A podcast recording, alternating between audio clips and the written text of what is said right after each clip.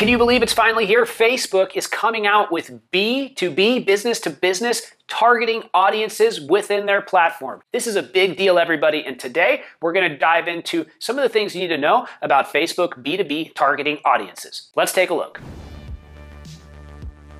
Before we get started, make sure to subscribe and click the notification bell so that you can get more videos like this in the future. Meta has over 200 million businesses on the platform, and over 2.9 billion people are using the app daily. Meta is really more of a destination for B2B marketers than you could ever think. Now, for the first time, according to Meta, when you create a campaign, you can access the following. First, we have IT decision makers. This is a B2B audience segment that targets ads to people who are IT decision makers based off of their job titles. Interesting, right? Next, business decision makers based on their job titles and interests. Another great category. Let's see what's next. Business decision makers, a B2B audience segment that targets ads to people who are business decision makers in engineering, IT, operations, HR, strategy, or marketing based off of their job titles. Ooh, that's pretty exciting. I could be running some B2B marketing targeting ads towards you soon. I'll bet you're a marketing decision maker if you're watching this video. Next, new active businesses, admins of engaged businesses that were created in the last 6, 12, or 24 months. That's an interesting one because I'll bet a lot of these business segments go stale when these Facebook pages go stale after they've been up for a while. What you think? They have a one cheater that shows you all of the different targeting audiences, and now Facebook B2B is here. It's so exciting. If you're interested in running B2B ads on Facebook, Ignite Visibility is offering this. We'd be happy to help you.